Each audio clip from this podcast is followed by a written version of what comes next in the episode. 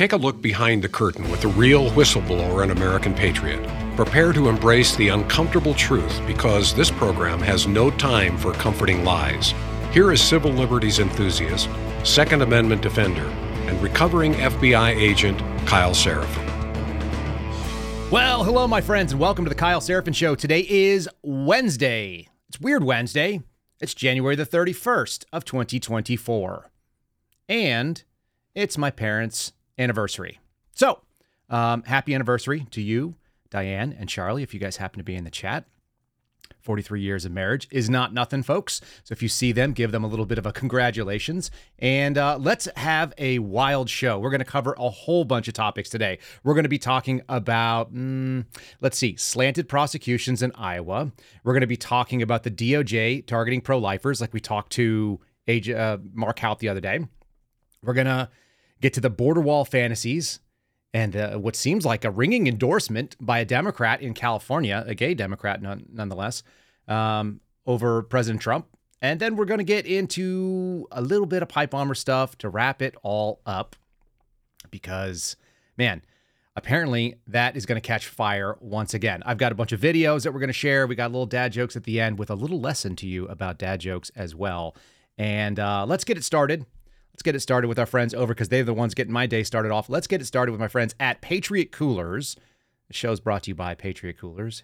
There are two coolers that you guys can see. One is mine, one is on their uh, their promo code. You guys can go to at Patriot Coolers on social media, or you can simply go to patriotcoolers.com. Again, patriotcoolers.com. The promo code is Kyle, as you see on the screen. Promo code Kyle. Get yourself a tumbler. This is the 19 ounce. Get yourself a uh, a soft sided cooler if you guys are looking for something to carry your lunch in. All kinds of great stuff. Four little letters, K Y L E, will save you 10% on your purchase patriotcoolers.com, promo code Kyle. And if you spend 50 bucks or more, you'll get free shipping.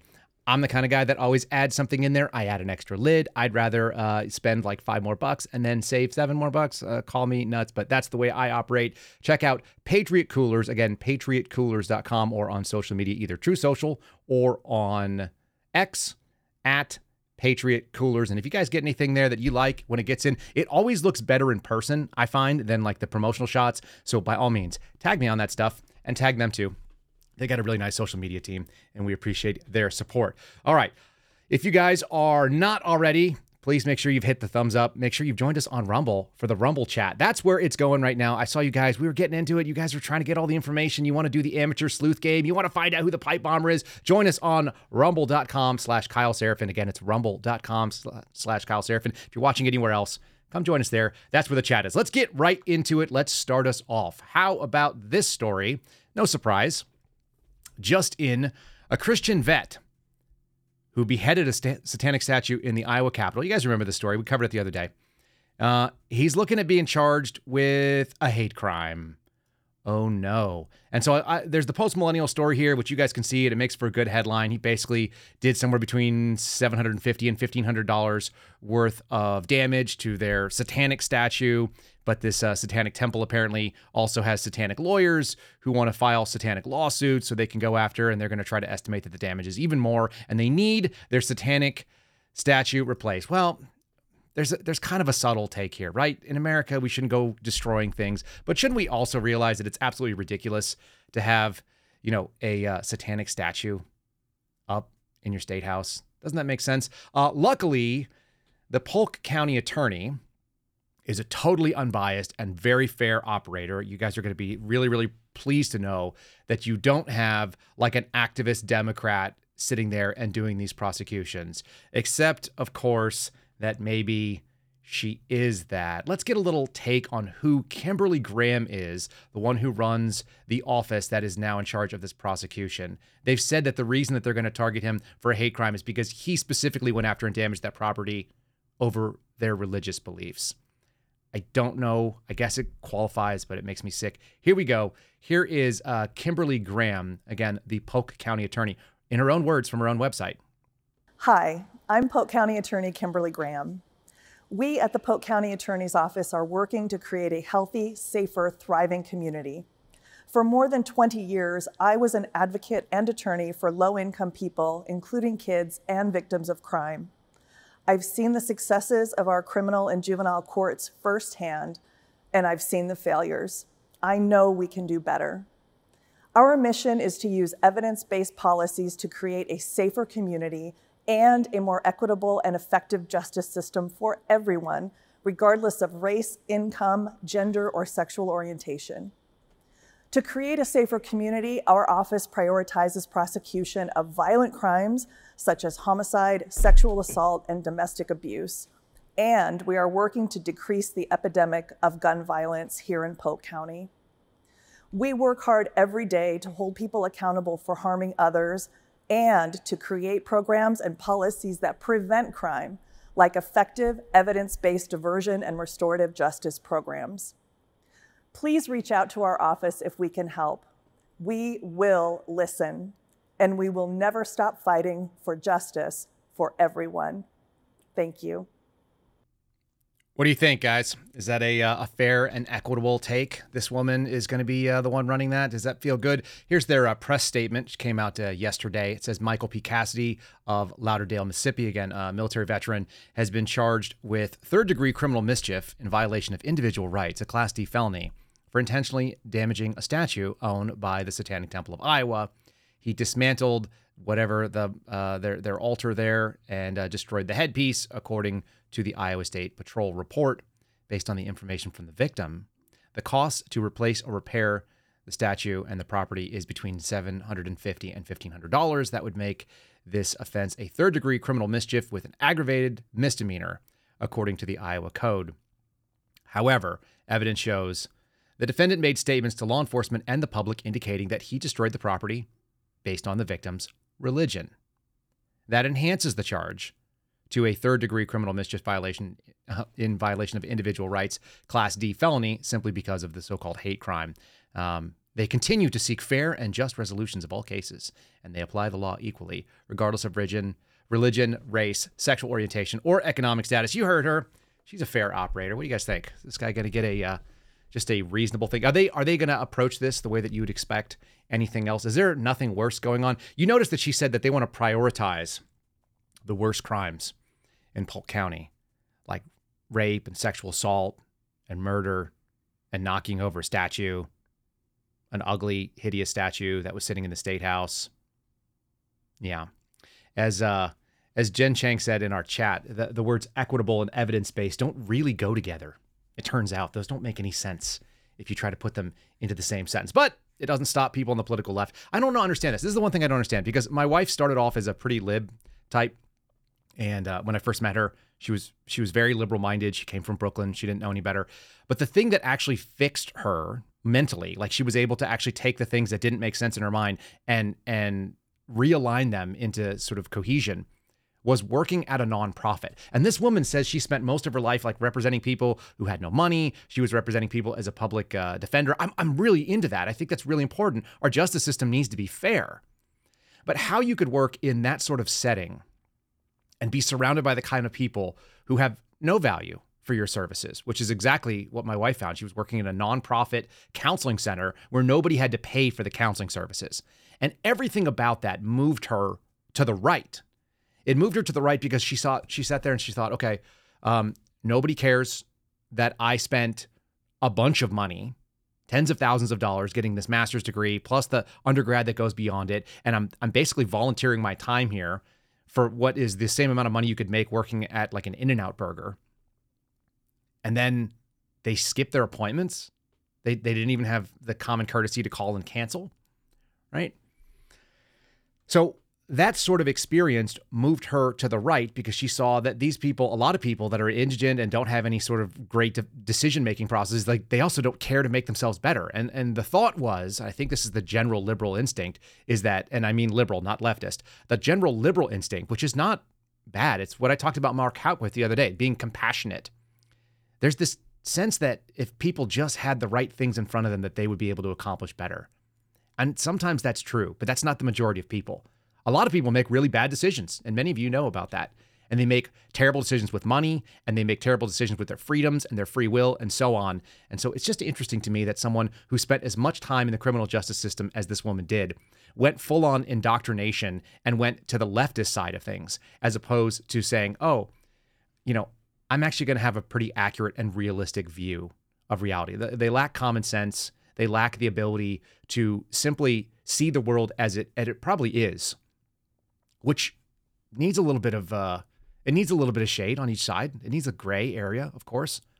It's not a black and white world, but this is her prosecution. This is something that they made national headlines with. I wonder how much of it has to do with the fact that there's national headlines behind this, and people were like, "Yeah, get it." Um, you know, destroy a statue of Satan that's sitting in the state house. That's blatantly offensive to the founding of this country and the people that are in this country. I don't know. Just the idea that they couldn't just offer him a quiet plea. Maybe he didn't want it. Uh, that's okay too. Anyhow, we're going to keep moving on. We're going to press on with another thing. You guys remember we had George Hill on on Monday? He was talking to us about Iran and some of the issues that could happen with a uh, poking the bear over there and the cyber actors that exist in Iran. How interesting. It doesn't have to just be Iran. And it doesn't mean that the FBI knows what they're talking about. But here's a, a story out of CNN today. This is the FBI director. I love it when when um, we have sort of prophetic moments. But FBI director to, uh, to warn that Chinese hackers are preparing to quote unquote wreak havoc on U.S. critical infrastructure. Go back and listen to Monday's show. Go back and see what, what George was talking about. Dropping the power grid, critical infrastructure. There's no question in my mind that Chris Wray is actually saying the right thing here. What's interesting is that Chris Wray suddenly cares, even though he was like allowing Chinese police stations and and these people doing Operation Fox Hunt uh, and uh, and what's called Operation Skynet to happen under our very noses. I mean, you'd think that the FBI would not want Chinese law enforcement and rendition agents running around this country. That didn't seem to bother them. That goes all the way back to uh, 2014. 2014. We're now nine years after that. That was Comey's time. There was an interim period where uh, Andy McCabe was the uh, acting director, and now Chris Wray. And nobody seems to be too worried about this, even though they continue to warn. The real problem is, is that there's actually not a lot of really good laws to do anything about it. Although you would think that operating on behalf of a foreign government and trying to grab people and take them back to China for quote unquote justice. What they what they act like. There's a whole uh, show that we did, so you guys can go back. What's Operation Fox Hunt? If you guys want to hear about this, Chris Wray says on Wednesday to, uh, that we should expect Chinese hackers to wreak havoc and cause real world harm to the United States. Quote, China's hackers are positioning on American infrastructure in preparation to wreak havoc and cause real world harm to American citizens and communities if or when China decides the time to come, or the, the time has come to strike. Yeah, yeah, obviously that's what they're going to do. They're going to strike when it makes sense. Or maybe when it makes most sense for the election so they can get their pro China guy to stick around. I don't know. Does the big guy have like some some sort of ugly ties to China and and uh, hacking capabilities? Is Joe Biden working on behalf of the American people? Is that what we believe? It's interesting. Federal law enforcement and the Justice Department to update their vulnerable software by thousands of devices in the United States, which is at the center of the Chinese hacking campaign targeting sensitive U.S. critical infrastructure. Let me just tell you a little bit about the Chinese threat when it comes to critical infrastructure, particularly where I used to see it in the in the national capital region. So as I was talking to, to Michael Waller the other day, and he, he forgot I, I worked counterintelligence for about two years, which is just enough for me to be familiar with it. I'm certainly no expert. But what I did see, because there was nothing else for us to do, there were so many squads working on China, and, and we were spreading minimal work around a lot. They had us running around, at least I found an opportunity to run around and go talk to people that were manning critical infrastructure in the counties, the Virginia counties particularly, that surround the national capital region, that are outside of Washington, D.C. Now, many if not most, of the federal employees that work for the United States government live in places like Arlington and Fairfax County. Uh, they live up in McLean. They live up in Rockville if they go into Maryland. So there's a whole slew of counties, and some of them live down in some of the like not nice parts of Maryland that are just south. And all of these people basically depend on the same things that you do to get their day started, right? They depend on the water, they depend on the electrical, they depend on the lights working, that the police are going to show up if something happens, that the sewage will be carted away, and that garbage trucks will come through and do their thing.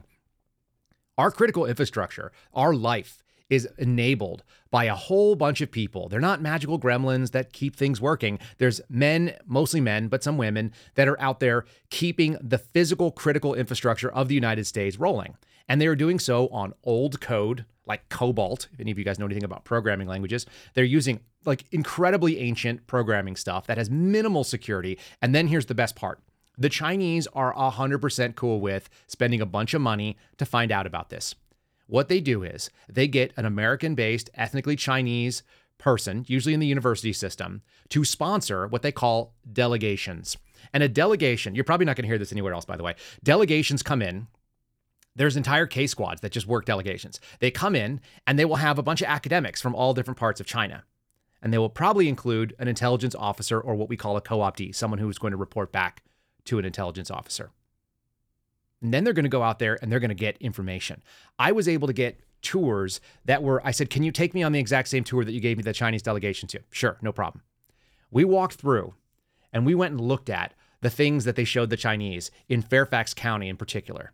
They showed them the entirety of the water treatment plants. They showed them the entirety of the way that it operates, all the critical machines. They showed them uh, like a walk on the top of the catwalks, right over the top of the water treatment areas. They showed them everything. And what you saw when you were on there and you were looking with an eye to be able to uh, disrupt, what I saw was is that we had a fence system that was completely compromised. A huge gap in the fence that had just fallen over, a tree had fallen over it, it was broken, nobody cared. And they're showing this to the Chinese delegations. Two or three dozen scientists, with various different things. They showed them all of the geospatial information in the United States. All of our, our counties make this stuff public. So here's the danger. We live in this society where we're proud of what we have and we're excited about the freedoms and all the things that we took to build this life that we all live in. And this is the why.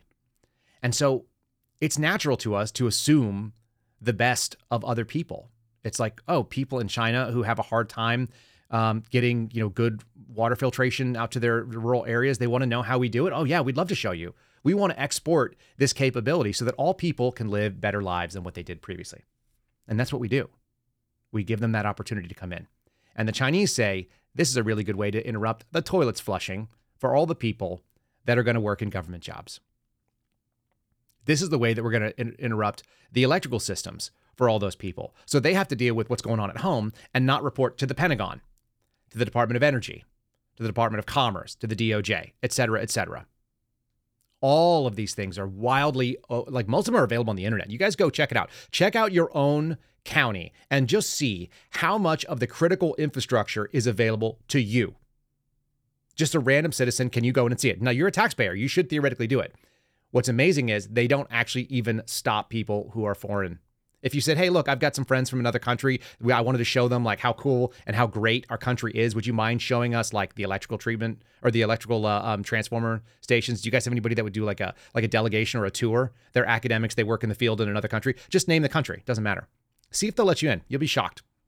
You'd be absolutely shocked how much of our stuff is just open and the ability to disrupt it. A big deal. That's why we had George Hill on the other day. That's why I think you guys should at least know this kind of stuff. You should be aware that it's a real threat wherever you live, but especially if you live in a place that has a military base, has a large section of the federal government, or even your state governments, they're giving this stuff away, this information. And they're willing to pay people to come in and gather that information that we're willing to just show for nothing. Scary stuff. And you should be aware of it. Like I said, your taxpayer dollars are funding it at the local level, at the county level, at the state level. And if you're not aware of exactly how much you are giving that information away to potential enemies, which there are out there, you should be. That's up to you. Um, we can't trust our federal government to do it. They're too busy going after like pro life Catholics and stuff. So that's always fun, right? Uh, MSNBC today is uh, doing some coverage. There's a famous, or not a famous, but a uh, historic moment where we're going to look at impeaching the first cabinet level person in 150 years. This is Mayorkas, you guys. Before um, first, I'm going to just cover this little piece. The, the thing I love most about MSNBC is they're willing to let a guy like Dan Goldman, who is our least favorite congressperson, at least is certainly vying for that role. Dan Goldman uh, famously went head to head with Garrett Boyle in a battle of wits and was massively outwitted because Dan Goldman uh, is a incredibly wealthy, silver spoon eating loser who was born on third base and thought that he hit a triple, as uh, George George Hill likes to say. So Dan Goldman actually wrote an opinion piece. He represents New York's 10th congressional district, and he said the GOP's Mayorkas impeachment investigation is even more shameful than it looks. Republicans would, would prefer to have chaos at the border rather than actually solve our border crisis. We're going to dig into that for sure. Let me at least just quote a couple of little pieces here. Uh, congressional aide said, this is uh, Dan Goldman quoting another congressional aide without a name. It's very clear that a large group of Republicans in the Senate and the House no longer want to do border security. Trump wouldn't have this issue to run on, and that's what's going on here. They don't want to give up that issue. Folks, does that make any sense to you? Does it make any sense to you that Republicans don't want the border secured, even though we've been screaming about it for three, four years straight, ever since Biden came in and started undoing Trump's ideas? It's a big chunk of what we're going to be talking about towards the middle of this show. It's pretty incredible that they're making these claims. They're willing to burn this gaslight. And then the other thing is this it's a talking point for the political left. This is the most wildly dishonest group. MSNBC is where this is coming from. Uh, we've got a little clip from Joy Reid, which I'll play in just one second. Before we do, let me uh, let me just say, with the impending chaos, and of course there is in fact impending chaos, you guys should probably prepare yourself, get yourself ready for any disaster, including a failure of the power grid and all your critical infrastructure. You guys can go to the number four Patriots, fourpatriots.com slash Kyle, as you see on the screen, fourpatriots.com slash Kyle. You get two choices in life, as my buddy Charlie Ray likes to always say. You can prepare or you can repair. The repair one is always more expensive and it's much more dangerous. Like think about it. You do it with your car. You prepare or repair. You can make sure you get those brakes done, or you can see if you want to like land it in front of a telephone pole and then have to fix all the body work plus the brakes. So you we always recommend you figure out at least some solutions for your own personal risk level, whatever that looks like, whether it means you've got a bunch of emergency food, whether it means you've got an emergency generator, whether you're going to do one of these solar generators, check out fourpatriots.com slash Kyle. It's a great place you can go and get started. There's all kinds of different deals. You can use the promo code Kyle, K Y L E, or just click through the link, which is also in the show description. You guys can get yourself set up, whether it be this uh, hand crank radio, which I love, the zombie radio in case everything fails, or you're getting yourself little solar batteries, continuity comms, continuity of calories, prepare or repair. Highly recommend it get yourself squared away on that one, gal. All right, so let's keep pushing on. I've got some clips here, so let's play a little bit of video of what's going on in the Biden administration. He's been trying, you know. I mean, he he he's been trying, if you believe that. We got a couple little funny things. This is the Cloward Piven strategy. I want you to listen to it. Do you know what uh, we talked about this before? But Cloward Piven is when the government is called in because the local resources are overwhelmed. Tell me if it doesn't sound like that's what Biden is saying He's uh, on his way. It's a little bit of a loud and noisy clip, but let's play this real quick.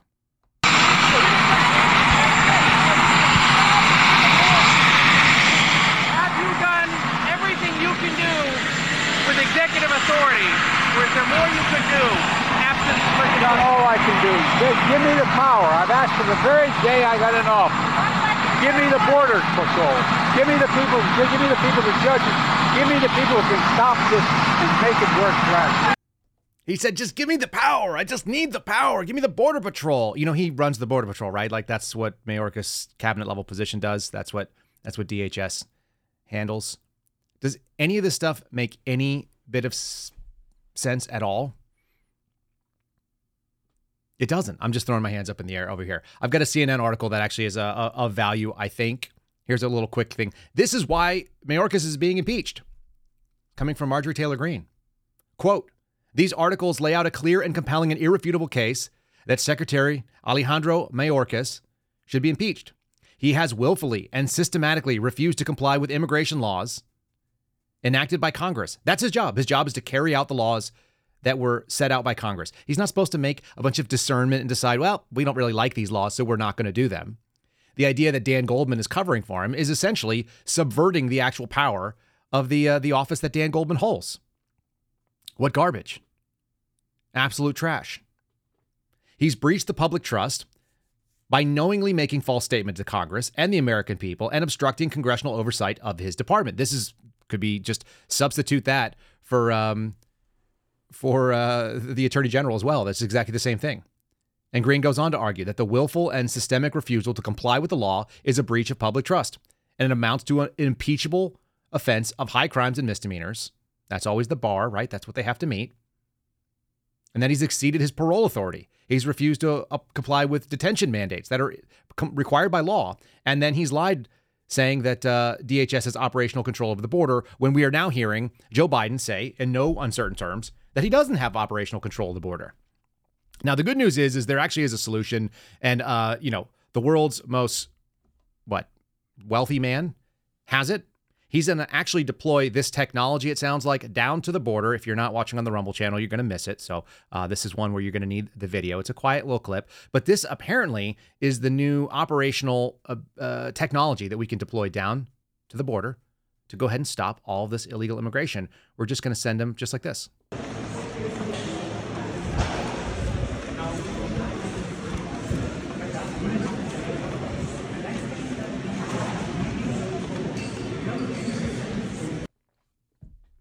I don't know what that was. Apparently, somebody put Joe Biden's face on a, uh, a robot. I think it's called Optimus. And anyway, uh, apparently we're building Terminators, so that's really good to know. And Elon Musk is going to be part of that. That slow moving Terminator, which I will take the slow Terminators all day long.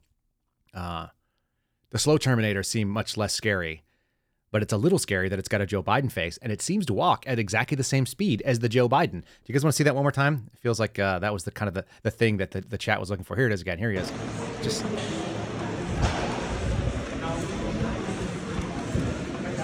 Yeah, I'll try to put a link to the clip later on. Um, the best part is when the, the Terminator takes a little step and then has this like shocked look, like, oh, I did a step, uh, or maybe pooped its pants. That's the uh, Joe Biden Emperor has no clothes robot sending it full speed. Okay, so anyway, th- look, the Biden administration's been pretty clear about this stuff. They actually think that the members of Border Patrol, of the DOJ, of the FBI, of the military serve the administration. And I think it actually points out that fundamental problem that we have which is that people think that they serve some sort of political power or they serve their agency domestically. And it has nothing to say about whether their job is to serve the American people and the Constitution. I don't think people at the bottom have that concern or confusion. But I do think people in the Biden White House do. Listen to this horrific. This is there's no other way to say this. This is one of the dumbest and saddest statements Listen to the number of times this woman stumbles over the word brave. This is what happens when you despise the people that do the job that keep you safe. When you absolutely despise them, but you're required because of your job to say something nice about them. Here is uh, Sideshow Bob, aka Karine Jean Pierre, the spokesperson for the White House, trying to talk about the three service members that were killed in Jordan. We talked about it with uh, George. This is the contempt that this administration have. They actually believe that their job is to serve the White House, not to serve the American people or to protect and defend the Constitution the way that I swear. What I will say, our deepest, uh, obviously, our deepest condolences uh, go out, and our heartfelt condolences go out to the families uh, who lost uh, three three brave uh, three brave, uh, three brave of three folks who are who are military folks who are brave, who are always fighting, who are fighting on behalf and of uh, this administration of the American people. Obviously, more so, more importantly, uh, we lost those souls. Yeah, there's just three brave um brave ums, you know, serving on behalf of the administration. Everything about that makes you want to puke. If you guys need to go back, you can listen to it again. Um, she's really bad at her job. She's not good at what she does. And yet, you know, she's black and she's gay, so she needs to have that job because diversity, same thing we heard that woman in Iowa talking about. It's all about equitable outcomes, isn't it? We need to have that lady out there just stumbling over and embarrassing the American people, embarrassing this White House, embarrassing the office that she holds because she doesn't understand what it is that those people actually signed up to do. And and I I know that every single person who signs up for the military doesn't know that they're going to be in harm's way. But a lot of folks who do, and including people that are sitting in our chat right now, have not only gone in harm's way, but have suffered the consequences of it.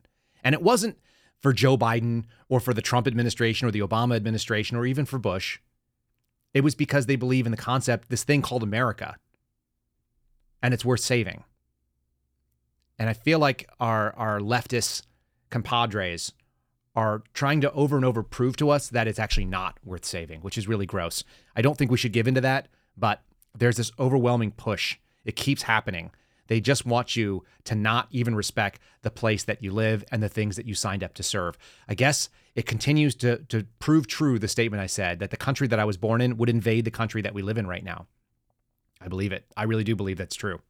I don't see any other way to do it. Um, let's talk about this. This is just another piece of proof for you. This one is going to be uh, on the federal level, a prosecution that seems pretty ridiculous. Tennessee pro lifers, this is coming from our friends over at Catholic Vote. Uh, Tennessee pro lifers found guilty of violating the FACE Act, and they obviously are going to appeal it. Six pro lifers are facing up to 11 years in prison each after a judge found them guilty of violating the Free freedom of access to clinic entrances, or the FACE Act, which is the same thing that Mark Houck was charged with. Uh, but the religious freedom law firm representing the group has announced that they're going to appeal the conviction. So that's obviously going to be important. Whether they are sitting in prison when that happens or not is going to be another story. Uh, the judge, whose name is Aleta Trauger, a Clinton appointee, handed down the guilty verdict less than a week after the trial started. The sentencing hearing will begin in July, on July 2nd. Uh, these people were arrested because they traveled from various states to the Carafem Health Center Clinic in Mount Juliet, which is 17 miles east of downtown Nashville, to hold a peaceful pro-life demonstration. Let's uh, let's just pull up what that looks like. I've got this listed as violent pro-life protests on my little board here.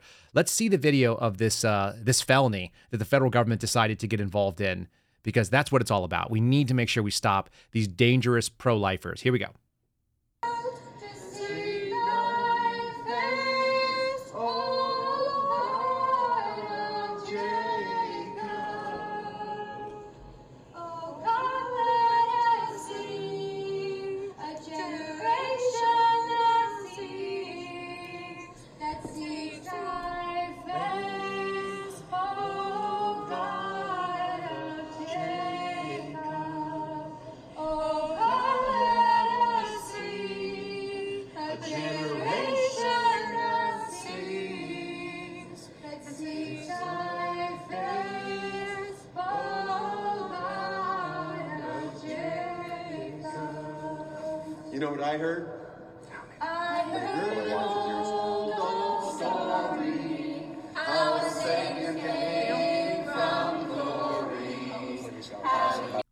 Look at that violent set of terrorists just sitting in their hallway and doing terroristic things like sitting still and peacefully praying.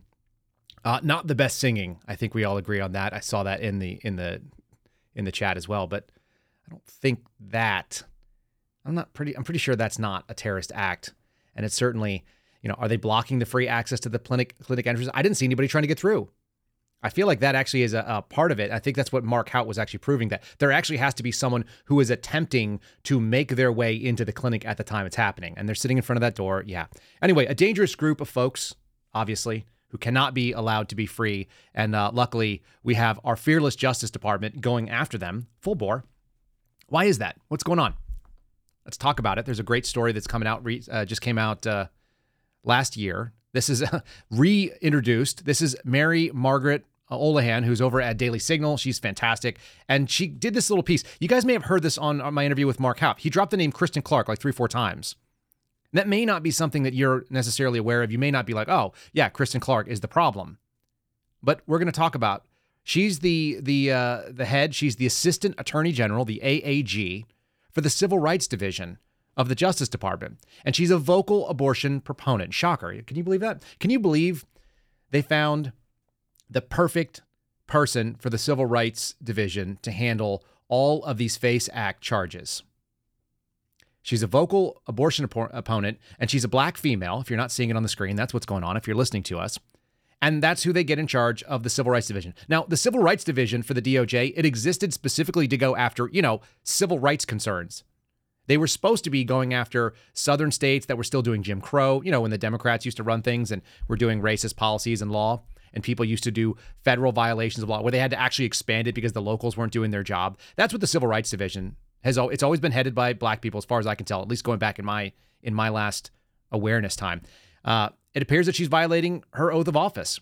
She's actually refusing to fairly administer the law, regardless of political views. This is the, the statement from a former acting att- assistant attorney general who was under the Trump administration, who used to work in that same office.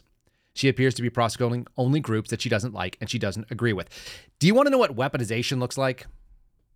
Weaponization looks like you use your political power and the uh, the the capabilities of your executive office to go after the people that you don't like and to try to push agendas.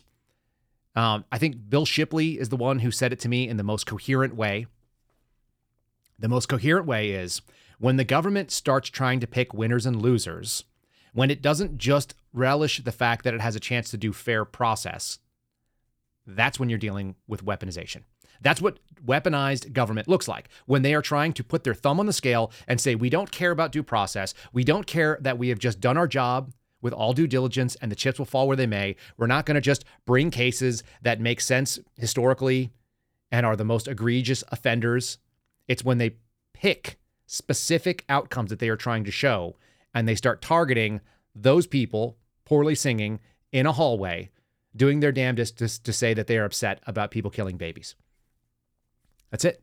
That's what it is. The FACE Act violations are massively one sided. Now, we've played this on the, uh, I don't have the exact numbers in front of me again, but it's something like 90 to 10 or more. It is massively slanted towards going after pro life activists. And I don't remember anybody getting violent in an abortion clinic to stop abortion clinics from operating in upwards of 25 years. The last time I remember that was when I was in high school in the 90s. And it might even been before that. It might have been the early 90s. That's the time that anybody actually had this real problem. Have people gone out there and done things aggressive historically? Yes. Is that a real problem that's happening right now in 2024? Is that the, the world that we need to deal with where where we're running down uh, a father of like 11 kids because that's what one of those guys was. He has 11 children. You want to talk about being pro-life. How about you're so pro-life that you've replaced yourself and your wife and nine more people on the planet? There's just nothing more. And these people are doing it because it's politically driven. These are outcome driven um, prosecutions. They are trying to make something happen that doesn't need to. Um, this story w- was alerted to me from the Loop, so I'm going to just bring them up real quick. Folks, if you have not gone and signed up for the Loop, I highly recommend you go to CatholicVote.org, put in your email address, put in your zip code, and click Loop Me In. It's the yellow button that you see on the screen right now. They are America's top advocacy group for faith, family, and freedom. You don't have to be Catholic. You just have to be someone who loves America, who loves freedom, who is interested in generally conservative. You're going to get really good news. It's the best one minute that you will read. You can scan through it, see the headlines that you're interested in. The bottom of it is more Catholic specific um, or Christian specific. There's some prayers and some saint stuff, but the top of it is just all great news feed, and it's better than anything else. The slant is is is much cleaner. I think they do a really good job of picking stories that I'm interested in, and I'm always looking there to see is there something that we need to cover. If you guys want to donate to Catholic Vote, you could do so at CatholicVote.org. The button that says uh, "Give" is green. It's in the top right hand side, and you can make either a one-time or a continuing donation. They support us. They underwrite us. They're our biggest sponsor by far. Uh, really, really cool that someone decided to come out there from Catholic Vote and just say, "Yeah, well, we're, we want to we want to back you up. We want to get on board." With the Kyle Seraphin show, and we want to make sure that uh, that you don't go hungry. And so we're able to do that. I want to say thanks to um, what is it? I missed the 60s. I saw you sign up as a supporter of the channel, and now DL Maga has also signed up as a monthly supporter. Folks, you can do that by joining our Rumble channel, which you guys have seen. It's rumble.com slash Kyle Seraphin. First of all, hit the like, then hit the follow. Make sure you're following the channel. And then after that, it turns red, and you can actually do a little support. It's five bucks a month, and it goes 100% to us. So if you want to do that, uh, we're not shilling for it per se, but it's cool that people want to do it. And uh, there's hundreds of you now that have signed up to support the channel. And I really appreciate that. I think it's awesome. Or maybe we're right at 100, something around those lines. But awesome that people are interested in doing it. DL Maga, thanks so much. And 60s, thanks so much too. I want to keep pushing onward. There's more here. There's a bunch of stuff to cover. And how about the hot takes of the day? Because this is where we were going to get started. We are always going this way. You guys saw the thumbnail. I couldn't help it. I can't help myself. Hot takes coming from Red State. I haven't read Red State as much as I used to. I used to sit and read this every single day when I was on surveillance. Hot takes. People have great fun mocking Democrat who tries to whip up fear with claims of Trump's border plan. All right. Right? So, this is what I'm calling the MAGA fantasies. Uh, this is Nick Arama, who's writing over at Red State. He says, Can we say how ridiculous Democrats have been about the border for a long time? Long before Joe Biden occupied the Oval Office, you saw him walk into the thing to the uh, to the helicopter saying he just needs more power. That's absurd. There's there are more people being entering like entering in in a single month. They had 302,000 enter in in December last month at the end of the year. Totally insane. But meanwhile, we've got this guy Robert Garcia who is a gay California congressman and apparently he thinks that what he's doing, what he says here, is going to cut against a Donald Trump. Um, all I've say is if you guys can confirm that this is the Donald Trump plan, you will get me 100% on board with a Donald Trump presidency. I will go and I will I will I will actually uh, declare a uh, like an endorsement. If this is the real plan, I just want this to be the plan. Let's play this guy's video and let him say it in his own words. One, two, and crazy. I, I, I will not yield. I want to remind the public that Donald Trump and House Republicans also have their own ideas for the border. So let's review the majority's border ideas that they've actually presented, here they are. Donald Trump actually has said that he wants to build alligator moats along the border. That's one of his incredible ideas. Another idea that Donald Trump has promoted is he actually wants to electrify the border fence and maybe even put some spikes on the border. That's another Donald Trump and MAGA majority border idea. Another idea, which I'm not sure how, how well it would go, is he wants to actually bomb northern Mexico with missiles. That's another Trump idea. And finally, I think one of the ones that I think um, is the most grotesque is suggestions that instead we should maybe just shoot migrants in the legs as they cross the border. So once again, the Donald Trump and MAGA plan is alligator moats, bombing northern Mexico, shooting migrants in the legs, and electrifying the fence and putting spikes on them. That is the Donald Trump border plan. I mean, I'm in. I don't know how this guy thought he was going to be uh, moving us against. Like, I just threw it up on the screen. If you guys haven't seen the poster, there it is. Uh, dudes with machine gun nests, alligators. That that uh, is actually how small the Rio Grande is in some parts, but it's it's much bigger in others. Um, we're going to electrify the fence. We're going to fence the whole thing in, and then we're going to bomb with missiles. I don't know how you bomb with missiles. I think you uh, fire missiles and you drop bombs, but that's okay. He's not he's not a um, like a military war strategist. We're gonna we're gonna do that, and then I think we also need to have the American Gladiators. We go get the American Gladiators from the 80s and 90s TV show. We put them on the other side of the electric fence. So if you make it over the the uh, the moat with the alligators and you survive the bombing raids and the machine gun nests and you get over the electrical fence then you got to deal with the american gladiators like the ladies we need like laser and uh, storm and we need diamond and we need all of the american gladiators with those those pontoon sticks or whatever the heck they're called those punch sticks uh, pugilist sticks and just knocking the crap out of people and if you make it past all of that then we will be like you now have a position we're going to recruit you for our military.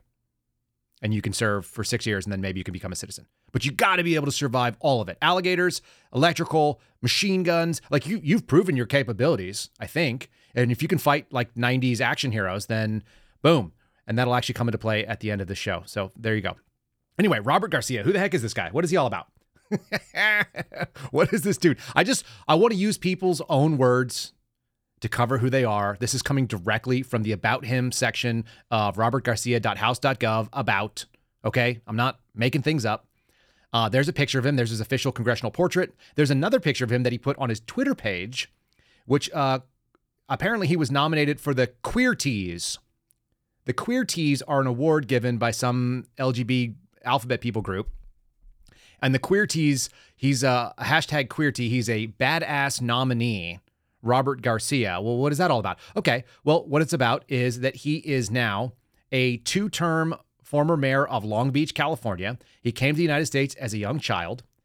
Uh, he holds a master's degree from USC, and he has a degree. He has Jill Biden's degree, the doctorate of higher education from Cal State Long Beach, that prestigious location, where he also earned a degree in communications. Uh, and he believes in defending democracy. That's what he says. He believes in defending democracy by leveling the playing field with progressive education policy, addressing climate change, supporting working families. Do you hear the same thing? The same thing that we heard that lady say? Isn't that isn't that what we just heard from our, our, our friend in Iowa? It's the same exact stuff. Expanding and protecting existential uh, ex- essential rights for women. I guess that's abortion. So a guy who is gay and can't have babies with any partner that he's going to choose according to his sexual orientation is really interested in killing babies. That seems great.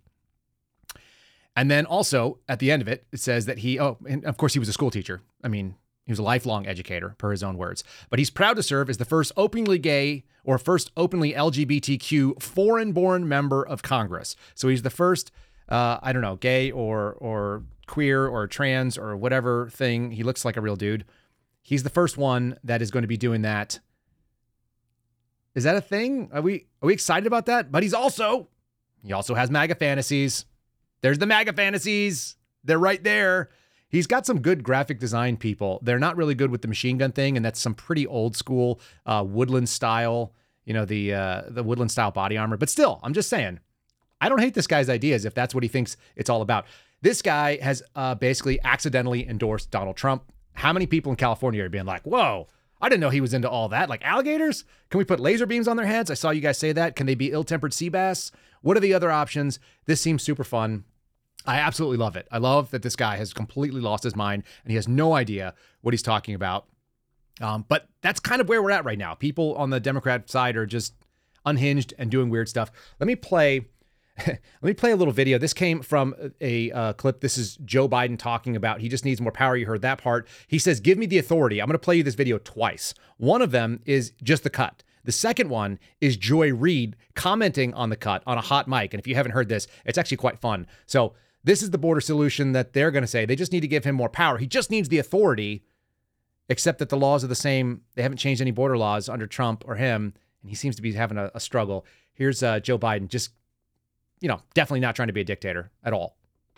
It also give me as president the emergency authority to shut down the border until it could get back under control. If that bill were the law today, I'd shut down the border right now and fix it quickly. It also give me a- ah, he would shut it, he would fix it quickly. Yeah, would he? Okay, here's here's how he's going to fix it quickly. He's going to distract you. And Joy Reid even knows this, even though she's a leftist mouthpiece and probably one of the nastiest racist people on TV. Um, at least she knows what's real when she's on a hot mic. Over the weekend, President Biden said he's ready to take action if Congress is serious about solving the border issue. If that bill were the law today, I'd shut down the border right now and fix it quickly. And Congress needs to get it done. Starting another fucking war. Whoa! Yeah, we just started war. If we could just get people distracted. There's two pieces to it. Number one, it's the Cloward Piven piece where we're saying uh, we need to flood the zone, overwhelm the local resources, and then psh, we bring in the federal government, which is going to save them. And of course, they need new powers, new authorities, new monies. They can't just do it with what they've got, even though it was just fine. These people, they're unhinged. They're totally lost. And just to prove it, we've got another great story here, which uh, I don't know if it's great, but it's a story. this is coming from Catholic News Agency and apparently there's such a thing as a abortion doula. The more I the more I read this stuff and the more I see the insanity that continues to exist. And this was at Catholic University by the way. Catholic University of America. The more that I see this stuff, it just always reminds me that as I was a kid growing up, Pope John Paul II always talked about the culture of death, and he always talked about abortion in that, and uh, and and some of the evils that really took place. And that's where you end up. This is a, a story about a professor who invited a quote unquote abortion doula. You guys know what a doula is? A doula is like a person, usually a woman, that helps women go through the end of their pregnancy and deliver the baby. And they're like an advocate. And uh, a lot of women are now starting kind of embracing an expert on giving birth to help them give birth. It's not just a medical process. There's also a baby, a life coming into the world. And so this person is apparently a doula that is not interested in life and babies. By the way, I've met a number of doulas. One of my um one of my good friends from from Virginia, wife was a doula. She's a lovely person. She's like one of the nicest people. And she just loved babies and she just wanted to help women. And now you have someone who's called a quote unquote abortion doula uh, gave a guest speech, and then they fired the professor. So maybe this push that we're doing by calling this stuff out, by bringing attention to how absolutely ridiculous these these activists are, it's possible that the backswing is already beginning. I actually think it's it's pretty good. Uh, it says here, quote, last week, uh, pro-abortion and pro-LGBTQ. Of course, they're always. The, why are those aligned? By the way, can anyone Put it in the comments. Why in the on God's green earth are pro-abortion and pro-LGBTQ basically people who have, with the exception of the bisexual crowd, they've basically said they're not going to be able to have babies. Uh, if you're a lesbian and you have a lesbian partner, you can't really have a baby, like certainly not uh, naturally. Same thing with gays. Uh, bisexuals, obviously, the only ones here that that that would have that possibility. The the trans and the queer, the queer people just are too ugly to have anybody want to have sex with them. And then the trans situation, like what is that? Like you're going to sterilize yourself. So I don't think that's going to work either pro abortion and pro LGBTQ activists, Rachel, I think it's Carbonari or Carbono, uh, spoke to this CUA, that's Catholic University of America class, known as Lifespan Development, which is part of the school's psychology program. And there was a lecturer there, Melissa Goldberg, who was the one who actually invited this this abortion doula. And then um, that actually resulted in not only the dismissal of, and probably not another um, invite for this Rachel Car- but also looks like Melissa Goldberg, for that failure and bad discretion, has been terminated. Announced via email. You know, maybe it's because there's a bunch of parents who thought they were sending their kids to a Catholic university based on the name Catholic University of America. They thought they were going to catch like a little bit of a, a, you know a Christian tinge to their education, and they weren't going to get wild leftist indoctrinations when they went and spend their hard-earned money on this tuition or took out you know god awful loans. Over the weekend, the news story appeared online. It was an excerpt of the audio recording with the guest speaking addressing the psychology class. This is um, this is the president of the university, Peter Kilpatrick. He's saying there's clear evidence in the context of the class. It did not align with our mission and our identity. Thank flippin' God that they finally are kind of and and by the way, CUA is pretty it's pretty left like all of them are at this point like all of our universities. They're they're people that have basically been ideologically captured. There has to be a backswing. There's a possibility that this is like one of those opening shots. We're just starting to see it People don't want this. Parents don't want this. Is that what you want for your kids? You're spending all this money. People are still sending their kids to college. Some of you may have kids in college right now, and you're like, yeah, they have to. Do they? I'm not planning on that. I'm not putting money away for that. I don't want to send my kids somewhere to learn how to hate what me and my family love. That doesn't seem like our agenda at all. And so some of us are going to have to put our money where our mouth is. We're going to have to start saying, that we are going to actually live those values and there may be a cost and it may be that our kids are going to we're going to have to not let them participate in the economy the way that the, the leftists would like us to. Because what they basically have tried to indoctrinate kids that's the best thing about homeschooling you don't get told over and over again if you don't go into college you'll never have a life. There's plenty of people who didn't go to college that are doing great. There's a lot of you out there.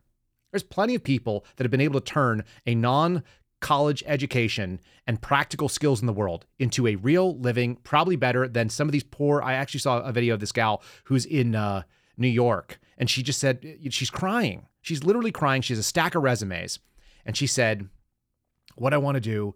Is get this like minimum wage job. I'm guessing she means entry level. She probably doesn't even know what the difference is. Minimum wage in New York. I don't know what that is, but I don't think that's what she's trying for. But she's trying to get this job. She has two degrees, right?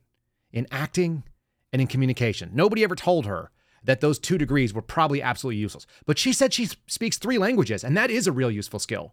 If you could speak three languages without going to college, you can go find a job. There are places for you to work. There are people that want that skill set. She just has no idea what it is. She has no idea on how to find it. And she's crying. And she said, if I'm being honest, all I want to do is be a TikToker. I watched your TikTok videos, and it was the saddest thing I've ever seen in my life. It looks like desperation, and pathetic. But then again, she's an acting student. So what would you expect?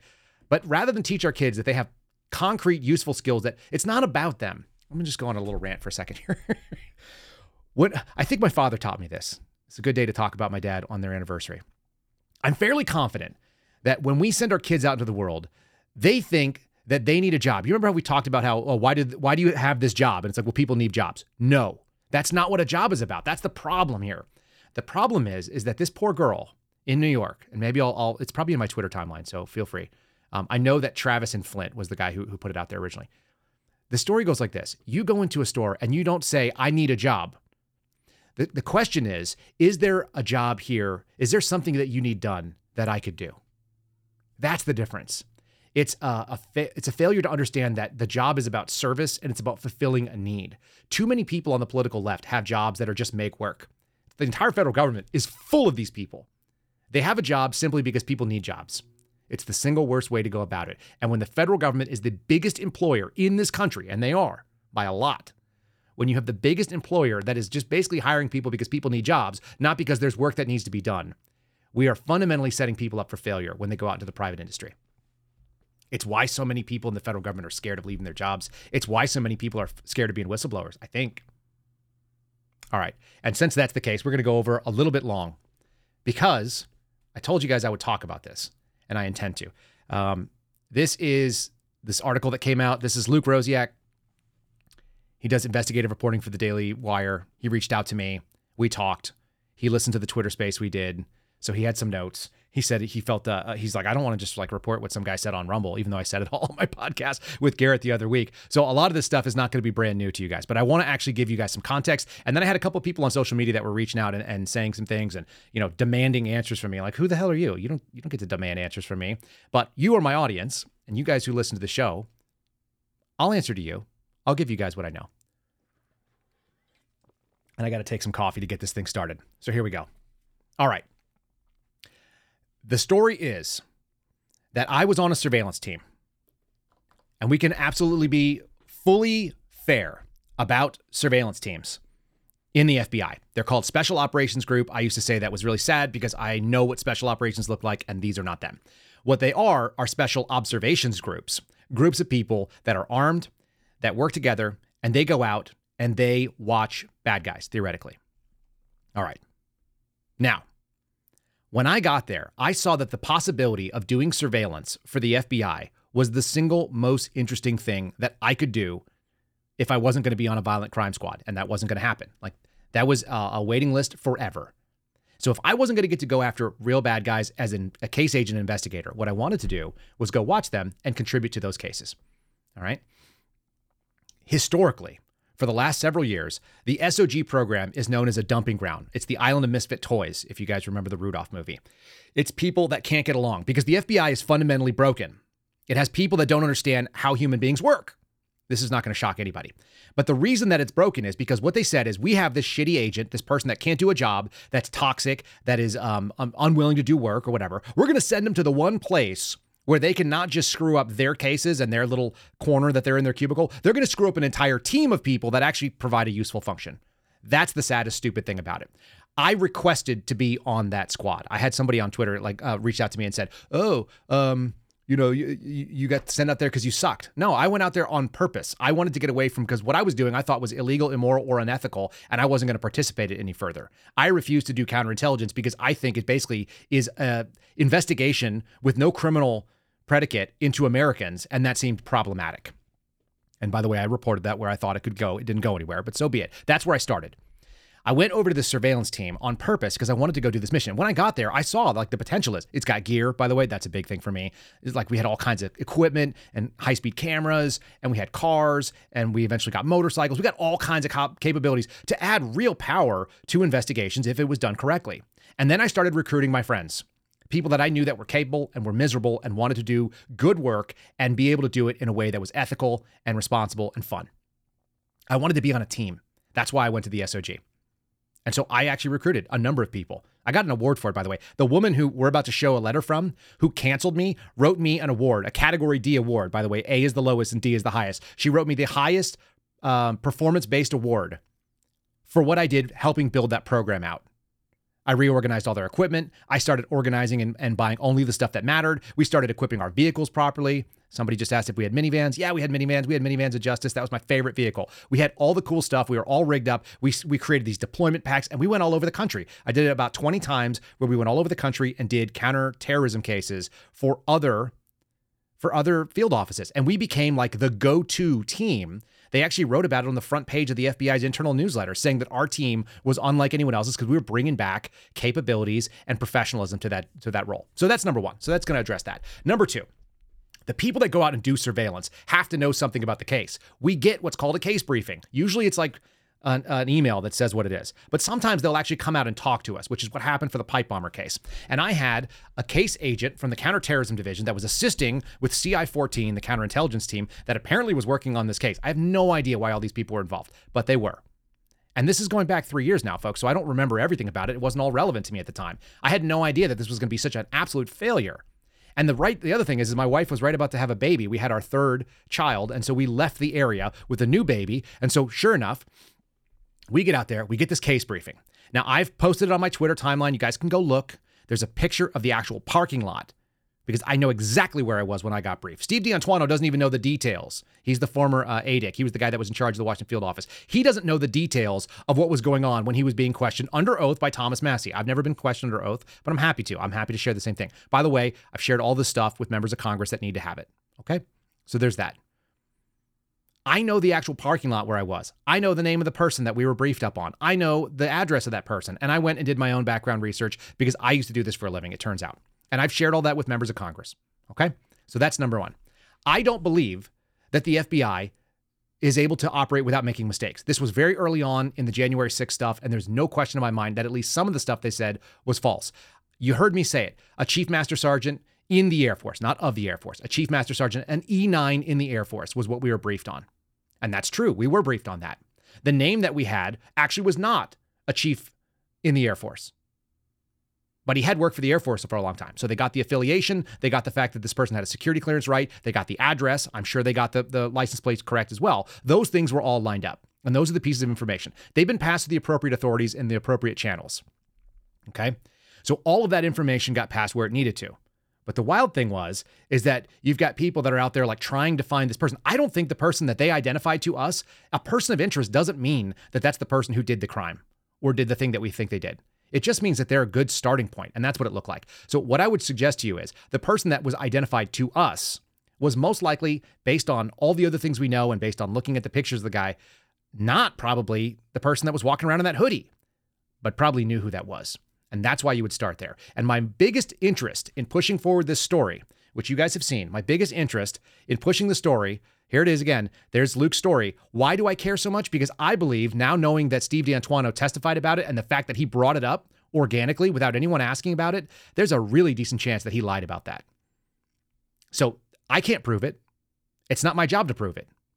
But it is the job of people in Congress to look into whether or not they were told truthful information by a former federal official at the assistant director in charge of the Washington field office. That seems like a real big deal. That's my skin in this game. And then also, as we said with Garrett O'Boyle, who I know is sitting in the chat right now, the biggest piece is, is that was the single most terroristic act that happened on that day. And it needs to be investigated to the point that we understand why, because nothing about it adds up. Not the way that they found the bombs, not the way that it was briefed to us, not the fact that they told us that they were inert, which I've confirmed with my guys that were on that team. They told us it was inert, and then they went out and told the public that it was legit. Why? The FBI runs cases all the time on inert devices. In fact, that is pretty much the hallmark of every FBI put up job. They give you weapons or explosives that are not legit. They will not go off, they will not fire, and they load these things up. They load them all up, and what do they do? Then they go and they indict them and they arrest them. They take them down because that person is super dangerous, even though they don't have a real bomb. You don't need a real bomb to be able to go after somebody for a bomb case. The FBI has proved it over and over again. So, why did they say that those were real bombs? That's the real question. I want to know why members of the FBI's senior executive decided to lie to the American people. That's my skin in the game. And here's why I feel okay to talk about it. And like I said, I don't know anybody on Twitter, anything, but you guys are the audience. You guys are my people. So let me share a little letter with you that I don't think I've publicized in any way, shape, or form, but I will. Here it is. You guys can see it. And if people want to take screen grabs or they want to explain it away to themselves, then that's what we'll do. All right. What you're looking at right now is a letter dated, uh, dated April 21st of 2022. And this was the letter that suspended my security clearance by Jennifer Moore. Again, the same Jennifer Moore that gave me a performance award just a few months earlier for you know rebuilding an entire um, FBI surveillance team and program to the point where it was making internal news. Okay. And I was a team lead on there, not because I was the best, because no one else wanted to do the job. And I hate seeing a job not being done well. So there it is. She says, Mr. Seraphin, this letter is to inform you that as the FBI security programs manager, I'm suspending your top secret clearance effective upon receipt of this letter. I got this on April 25th. It was handed to me on the 25th. It was written on the 21st. The suspension for your security clearance is based on security concerns related to adjudicative guideline E, personal conduct, blah, blah, blah, blah, blah. Access, you can't have access to sensitive information, classified information. Why was that? They made it up. There was no good, uh, there was no justification for it. It didn't ever happen. And we found out afterwards that it was weaponized. That's fine. They found out that there was uh, some, what did they say? this is my favorite. Several incidents where your personal conduct has been called into question. Yeah, sure. You guys saw it. You guys can go back up and see what was going on in the desert, me talking to a cop. Apparently, that was enough for me to not be able to have a security clearance. Here's where the real piece is, and I put it up on the top of the page. Accordingly, and by the way, this never got revoked. It was uh, it was affirmed that I would be suspended from this, and my my security clearance was revoked. So all of this stuff has never been changed. This is the writing that I have. Accordingly, while your security clearance is suspended, you will not be allowed to access FBI space. In addition, you are reminded that while on suspension, you may not represent yourself as an FBI employee. So that's Garrett O'Boyle. Garrett O'Boyle is technically, apparently, according to the FBI, um, you've got Garrett O'Boyle in the FBI, but he cannot say that he's an FBI employee. I got derailed just thinking about how pissed this makes me. Here's the best part. In addition, you are reminded the uh, sorry the the end here. Your authority to fulfill the duties and responsibilities of your position is also suspended. I want you to think about that. Authority to fulfill the duties and responsibility of the position. Duties and responsibilities. Those are two different things. I got handed this. First, they gave me an NDA. That's fine. That's the thing I signed when I signed up. And I'm not going to disclose anything classified. I never would. No way. Duties and responsibilities have been revoked. They've been suspended and then revoked. That's why. I showed it to my attorney and he was like, dude, I don't know. I don't know what that means. He was like, I don't know how somebody could say that you have a duty or, you know, this thing and then immediately say, but by the way, we've just revoked all of your duties and responsibilities as an FBI employee. So that's why I talk about the things. I'm not giving away things that are going to destroy the investigation. I want it actually carried out. It sounds like members of Congress are going to be the only ones that can do it. So be it. I've empowered them to do so. And I'm going to keep that pressure on. And it's interesting because one of the people that was coming at me on social media was talking, um, you know, th- I believe they have an association with uh, January 6th prosecution. And wouldn't it be interesting if the FBI was trying to get me on something, trying to say, hey, we're going to pin it down on you that you were doing something that you weren't allowed to do, some uh, you know unauthorized disclosure. There's no unauthorized disclosure. Number one, I haven't given away specifics. I've given away circumstances. And number two, and most importantly, you removed me from all my duties and responsibilities, y'all. Joke's on you. The joke is on you. That's right. All right. While we're talking about it, I'm wearing the uh, the Zelensky special. This is our favorite. This is our original joke from the the Suspendables merch store, which is making fun of, yeah, Mr. Zelensky, President Zelensky. If you guys ever need to go and beg for money, this is the shirt you want to wear. Let me bring up the merch store. Kapow! This is our merch store. Check it out. You guys can go to the Com. Again, the-suspendables.com. The promo code is Kyle. Garrett O'Boyle's in the chat. It is the O'Boyle family sweatshop. You guys know that you can go there. You can find a shirt just like this. You can find the PT shirts. You can find the RU suspendable shirts, the Ranger panties. Take your pick. All the options are there, including the pins, which we have been sent out. Uh, like I said, we've got uh, we've got Mark Houck with a set of them. If you guys want to have the same pins that Mark and me and George and others are wearing, you guys can go to that. You see the little link right there. I think I can probably point to it if I'm really there it is, right there. Boom. It's on that little blue uh, logo. You can get three of them for 30 bucks. Type in the promo code, free shipping. Great stuff, super easy. They look fantastic, by the way. And anybody who sees you wearing them in any kind of formal clothes will be like, hey, where'd you get that little high speed pin? You can carry an extra one for them. All right. So it's the dash suspendables.com Check it out and uh, support the O'Boyle family, who is, again, definitely not an FBI agent, even though he can't go get another job. And he is certainly um, wondering what to do about what that status is. It's a made up status that doesn't exist anywhere else. We're not going to pay you. You're not an employee. You can't tell anybody you are. But also, if you go get another job, we're going to fire you for cause. It's it's complete garbage. And it's people like Jennifer Moore because we keep hiring these losers to be in charge. Saddest and grossest stuff. Okay, let's do a little uh, a joke. And I told you I would give you a lesson with this joke. We'll give the lesson afterwards. Dad joke of the day. There's two of them. One of them is not very good. The other one is dedicated to my friend Garrett, who definitely shovels his own driveway. But here we go. So, what do you call a bird that stars in action movies? Steven Seagal. Here's a free marriage tip for you. Don't ever ask your wife when dinner's going to be done while she's shoveling the driveway. Okay, and here's another free lesson for you. If you're a dad, you're going to be way better at delivering dad jokes. Steven Seagal, not that funny. Wife in the driveway thing, definitely more dad jokey. All right, folks, that's it for today. We do appreciate you guys tuning in. Uh, hopefully that explains some of it. Sorry for the long rant at the end, but I wanted to throw it out there. And uh, I wanted to answer it only because I care what you guys think. I don't really care what Twitter thinks per se. Let's do a five star review. There's always uh, a little bit of fun in the five star reviews. This one made me laugh. So this is from JG87 and a bunch of exclamation points coming from January 10th. Gen Z and her story. Yeah, you guys remember that episode. Five stars. The biggest issue with Gen Z is they want more than their parents have. It's entitlement, and they have an audience to encourage it on social media. We just talked about that. How about that? Just talked about that poor girl. This uh, and then uh, JG says, "I listen in my car, but I have to check out the clips on Rumble. I could not have guessed that the Gangster's Paradise clip in a million years. I laughed out loud. My dog is worried. I'm sorry to worry your dog. I love that you uh, have a dog that looks at you and thinks that you're crazy when you laugh too. I have the same sort of situation in my life. Uh, folks, really appreciate you tuning in. want you guys to go out there and um, be good to each other. Go meet your neighbors. Help that backswing happen, just like it's happening at Catholic University. Push pressure on where you're putting your money. You guys can do it. We can make it happen. We'll see you again tomorrow. God bless you. Be safe, and we'll see you real soon. Thanks for listening to the Kyle Seraphin Show, streamed live weekdays on rumble.com slash Kyle Seraphin. Follow Kyle on Twitter, Truth Social, and Instagram at Kyle Seraphin.